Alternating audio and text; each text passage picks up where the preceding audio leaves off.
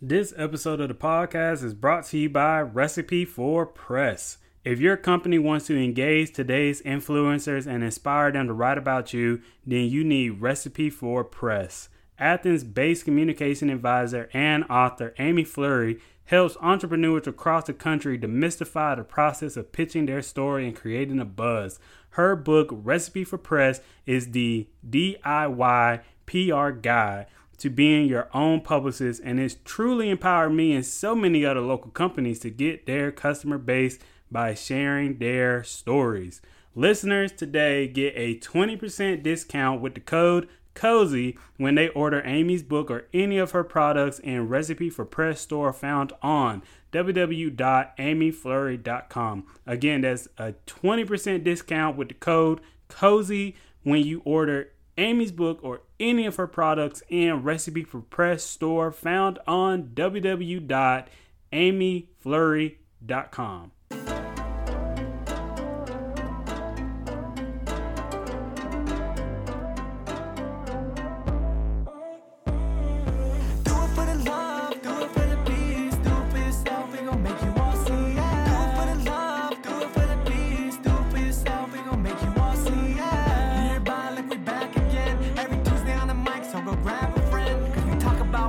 fresh point of view. Something you ain't never heard of, this is how we do. Sharing tips, bringing guests, got the knowledge on deck. Everything you need to know, it's on check. Say yes.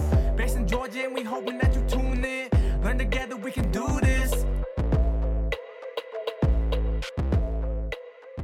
Hello, everyone, and welcome to the Cozy Bear Farms podcast. I'm your host, Deijhon Yerby, and it's still super cold in the morning, like I said the other day, but that's fine. So let's get into the show while I'm freezing because my air conditioning unit is broken, and so we have no heat in the house, but that's cool. I'll fix that later. Uh, today's episode is it's so freezing cold in my house.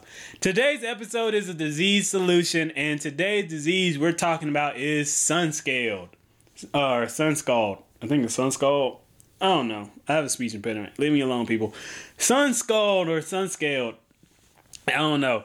Is a is not a disease problem or a fungal problem. It's more of an environmental problem because it deals with the sun. So I'm just gonna call it the sun problem because I don't I don't know if I'm saying the word right. But the symptoms of the sun problem, they will show up on fruits as water soaked blistered spots that will then turn brown. So you'll see them on like tomatoes, they'll get very pale white and then it looks like it's sunken in and rotten on one side and then it'll just turn brown. They can also affect leaves and making them turn pale green and then later on they'll turn dry um, brown and dry out. Most of the uh, most of the plants affected by this are tomatoes, peppers, and apples. Um, sometimes you can deal with this with eggplants. Sometimes you can deal with this um, with uh, peaches. It really doesn't affect squash because squash skin is too thick for stuff like that. So really think of it for stuff that does have a thin of skin on it and can be blistered out.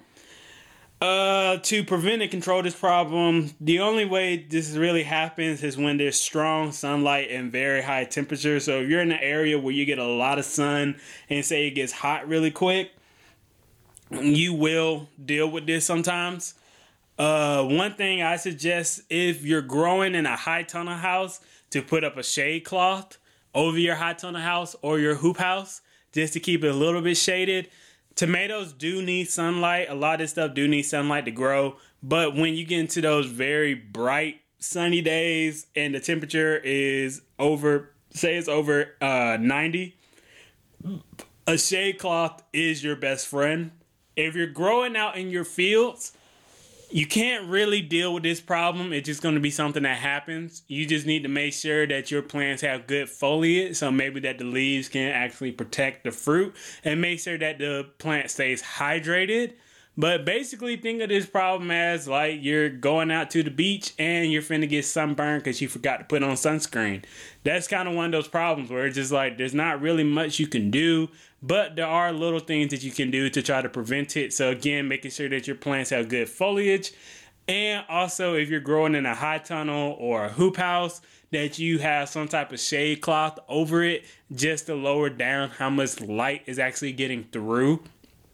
But like I said before, these plants they do need sunlight, so you don't want to take away all the sunlight. You do just want to put a, a not like a deeply covered shade cloth, but something where it just it can bring down the heat just a little bit. But it's just one of those problems that you're going to, have to deal with because it's dealing with the environment. And sometimes you can't beat Mother Nature, but you can outsmart it. You can't beat it, but you can outsmart it. So hopefully that helped deal with you guys' this sun problem. Not finna say that word because I don't know if I'm saying it. Sun scale, sun scale, who cares?